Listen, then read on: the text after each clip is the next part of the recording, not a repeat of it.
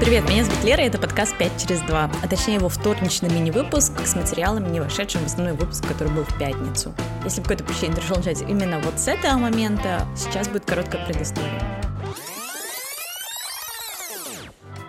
Герой сегодняшнего выпуска Глеб живет в Берлине и работает продакт-менеджером в одной из самых крупных мировых фудтех-компаний Delivery Hero. Глеб, как и многие герои этого подкаста, приехал на учебу сначала в Питер, он учился в политехе, а потом перебрался в магистратуру в Германию. Приятного прослушивания. Что ты считаешь успехом, Глеб? Это очень субъективное понятие. Я бы сказал, что для меня оно меняется со временем. Сейчас, мне кажется, успех — это когда ты не приобретаешь больше, а наоборот отпускаешь. Когда тебе прикольно, mm-hmm. когда ты кайфуешь с каждым днем. Некоторые люди там работают, допустим, в огороде, да, и для них это кайф. Мне кажется, что они успешны, потому что им это нравится, они живут счастливую жизнь, а некоторые люди зарабатывают mm-hmm. огромные деньги, да, но они одинокие и несчастные, у них anxiety. Успешны ли они? Не знаю. Интересно, что ты уже сейчас упоминаешь огород, когда тебе до 30. Ты уже где-то в mindset е, знаешь, там... Типа... На самом деле, у меня какие-то детские травмы связаны с дачей, потому что мне нужно было там проводить очень много времени. А в Германии это вообще просто пик хипстерства сейчас, когда у тебя свой огород. Ты сначала начинаешь ходить на блошиные а потом у тебя, подожди, потом у тебя вот эта тележечка появляется за Я видел, что люди с корзинами ходят, с такими плетенными корзинами. У меня дедушка такие делал. Но некоторые делают one step further, и они, как сказать, ты берешь в аренду огород, и выращиваешь свои вещи. Я такой, я всю свою жизнь хотел уйти от этого, но видимо, я к этому опять прихожу. Но я не собираюсь пока этим заниматься, просто у меня есть многие знакомые, которые такие, представляешь, у нас своя картошка, свои там цукини. Я говорю, окей, для меня это вообще нормальная тема, потому что я вырос с этим. Огород-шеринг. Да, я да. как это назвать. Это только в Берлине? Я думаю, что в Германии это довольно популярная тема.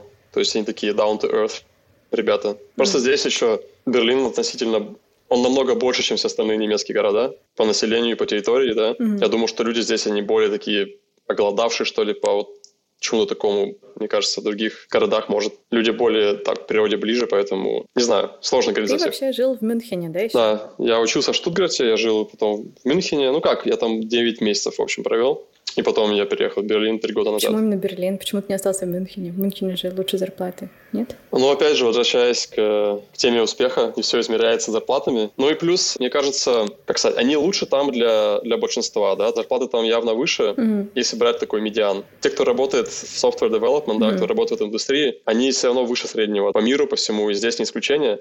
Поэтому если у тебя зарплата уже относительно высокая, она везде будет высокая. Mm-hmm. Я бы сказал, что кто работает девелопером, да, либо продукт, или все, mm-hmm. что выше, мне кажется, зарплаты довольно сравнимые. И плюс, когда ты считаешь стоимость жилья, допустим, в Баварии, да, в Мюнхене, когда у тебя всю зарплату будет съедать аренда, то есть это не будет весомым фактором лично для меня.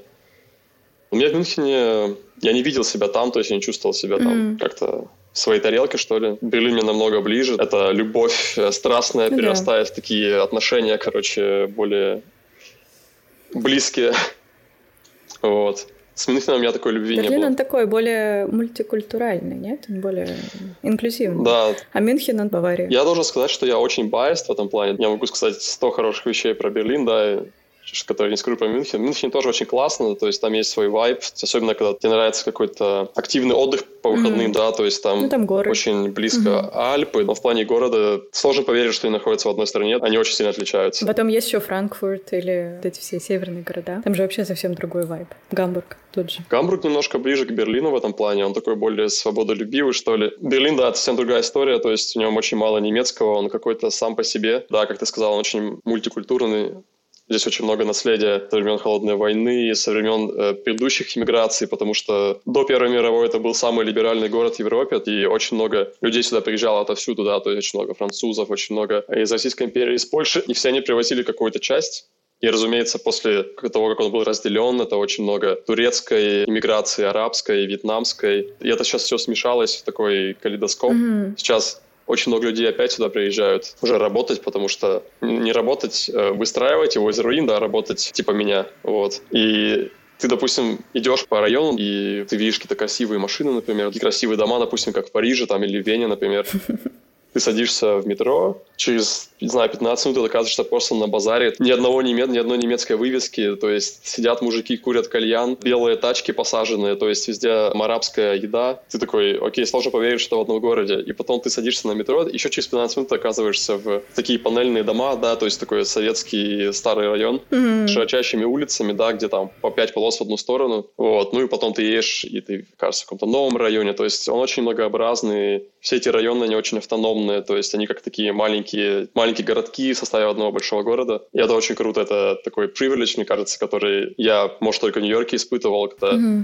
ты понимаешь, насколько город многообразный, насколько в нем много граней, и ожидания растут, когда ты куда-то приезжаешь.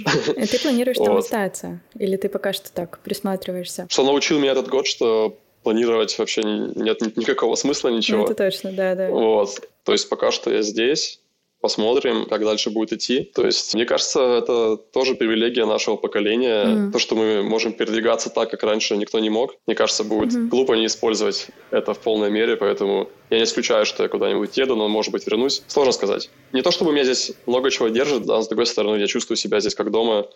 Здесь мои друзья, здесь все свое, и поэтому куда еще ехать, если не быть здесь? Посмотрим. Мне кажется, эти два, они не должны конфликтовать друг с другом. То есть счастью, там, с удаленной работой, со всеми другими возможностями, да, которые сейчас у нас есть, которых не было раньше у людей, ты можешь спокойно переезжать, менять место жительства, ну, иметь какую-то базу, допустим, в каком-то городе. Единственный минус — это, конечно, границы. Вот эти вот все документы, пересечения. Я думаю, каждый, кто хотя бы раз переезжал куда-то вот, да, да, да. ПМЖ, ну вот, у тебя все-таки ПМЖ, да, это вообще трэш, это столько нервов, и с этим нужно, ну, вот реально разбираться. Если ты там, условно, не из Канады, Америки или Англии, я не знаю еще, какие сильные паспорта в этом мире, тебе нужно, ну, думать о визах, визах, о всяких разрешениях и так далее. Да, я согласен. И причем это то, что тоже многие не знают, да, кто через это все не проходил. Это столько усилий, чтобы получить этот статус резидента. Это эмоциональные усилия. Да, э, да. очень тяжело его отпустить. У тебя сейчас какой статус? На 5 лет или у тебя какая Blue Card? Что у, у меня сейчас Blue Card, но вот я буду подаваться сейчас на, на неограниченный. И, по сути, уже осенью я могу подаваться mm-hmm. на гражданство, что, скорее всего, я буду делать. Расскажи вообще про все это. То есть ты учился а, на магистратуре, и после этого у тебя было несколько лет да, на поиск работы. Ты когда заканчиваешь, ты можешь податься на визу соискателя, который дают, по-моему, на полтора года. Ты можешь с этой визой здесь остаться и полтора года искать работу. Ты можешь не работать тоже. Я нашел работу сразу же после обучения. Я сразу же после своей студенческой визы поменял на на Blue Card. Mm-hmm. По сути, Blue Card дает тебе много привилегий, как бы основная из них это то, что ты можешь заниматься любой деятельностью через два года. То есть ты можешь сменять работу, ты можешь открыть свой бизнес, ты можешь заниматься... Да, наверное, важно сказать, с Blue Card ты можешь работать только по своей специальности. То есть тебе нужно, ну вот если там учился на инженера, работать инженером условно. Или это не так? Мне кажется, да, ты права, но есть некоторые особенности. Но я думаю, что это на самом деле для большинства людей как раз use case. В Германии через либо через два, либо через три года ты можешь получить бессрочный вид на жительство, который не привязан к твоей работе. А, единственный, как сказать, drawback у Blue Card ты должен работать. То есть у тебя должна быть какая-то деятельность, приносящая доход. Если этой деятельности нет, тебе нужно ее найти. Логичная рабочая карта. Нужно по ней работать. То есть у тебя есть постоянно, ну, как бы вид на жительство. Твоя деятельность уже не важна. То есть ты можешь не работать, ты можешь заниматься чем угодно. Угу. И ты не теряешь этот вид на жительство, если ты поживешь год в другой стране. Угу. Просто у меня в Испании такая да. тема, что если я выеду куда-то больше, чем на полгода, я потеряю свой статус. Не помню, либо год, либо полгода.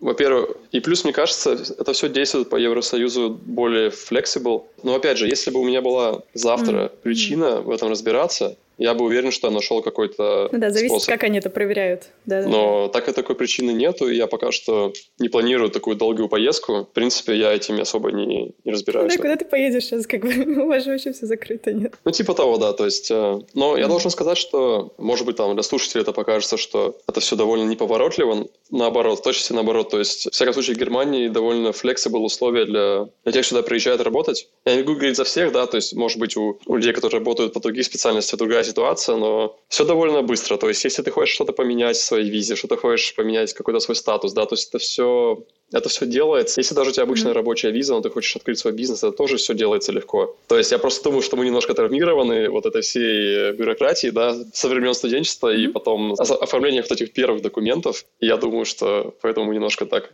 воспринимаем это близко к сердцу, но на самом деле все очень гибко. Ну, просто объясню, почему меня это так травмировало. Как сказать, когда у тебя нет документов, и ты не уверен, ты их получишь, не получишь, ты чувствуешь себя uh-huh. настолько отщепенцем вообще, что вот есть society какое-то, да, вот это общество, ты не можешь быть включен в него. То есть ты чувствуешь себя настолько отделенным от общества, что, конечно, тебя это травмирует. А вдруг тебе там какой-нибудь документа не хватает? Причем документы, они же довольно, ну, квадрат. То есть если у тебя есть справка, то все, ты проходишь. А если нет справки, не проходишь. И там не должно быть опечатки, да, да. имя должно быть правильно написано. Вот, вот такого рода ошибки. Не у всех получается правильно этот пакет почему-то подать. И ты читаешь на форумах, о, форумы — это вообще самое ужасное место, куда можно пойти. Да, да. Лучше пойти к адвокату. Адвокат, он как бы все знает, и он спокоен, он тебя успокоит. А я все время на форумах смотрю, вот там кому-то отклонили по какой-то там, не знаю, десятой справке да. в тот лунный календарь. Ну, какой-то бред вообще люди пишут, и тебя это так нервирует, и ты подсаживаешься на этот трил просто и читаешь эти форумы. Моя жизнь была тогда очень стрессовая, это было два, два с половиной года назад, это было ужасно. Да, да, да. Конечно, это такие эмоции. Возвращаясь к теме успеха и счастья, я помню тот момент, когда в универе были некоторые особенности с визой. У меня никогда не было никаких проблем, но каждый год ходить ее продлевать был небольшой стресс. Потом поиск работы, поиск жилья, оформление, вот это постоянное mm-hmm. Blue Card, это все документы, документы, документы, документы. Плюс я взял в долг, чтобы начать обустраиваться. Плюс у меня был долг за немецкое телевидение, который два года длился, и я они постоянно меня задалбливали, короче, судами и всякими угрозами, чтобы я заплатил наконец-то деньги. Вот отправляют, реально? Ну, у меня такого не доходило, но у меня вот сейчас было что мне прям пригрозили. Я помню тот момент, когда я вышел на работу, когда я отдал все свои долги, мне дали мою первую как бы визу на 4 года, ну вот это Blue Card, когда у меня было mm. свое жилье, я никому ничего не был должен, и я понял, что вот в этом счастье. Когда просто никто, ты просто становишься каким-то неприкасаемым, а тебя больше никто ничего не хочет. Ни страховки, ни телевидения, ни визовый центр. Ты никому ничего не должен, ты можешь просто наслаждаться жизнью. Да. Я тогда еще себя поймала на мысли, что когда мне было там лет 20, когда я была в студенчестве, мне казалось, что нужно как-то выделяться. А когда я стала постарше, у меня наоборот было вот это желание вот в эти моменты, особенно после вот этого переезда, я хочу вообще блендин, я хочу быть как все. Не хочу никак выделяться, хочу максимально быть ровненько, как все. Да. Но сейчас это, видишь, уже немножко отходит, меня отпускает, но это правда, да, такая шок-травма. Да, да. Это пройдет. Да. Это пройдет. Ты скоро начнешь уже говорить, а, блин, за что я плачу свои налоги?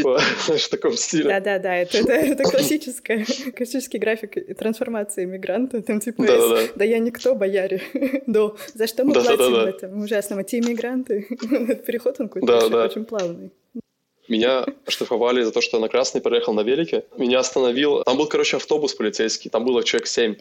И они остановились, чтобы меня оштрафовать. И я был такой злой не потому, что меня оштрафовали, а потому что я думаю, это же что за идиотизм? Семь полицейских на которые ходят мои налоги, а меня остановили, и они сидят 20 минут, ищут меня в базе данных.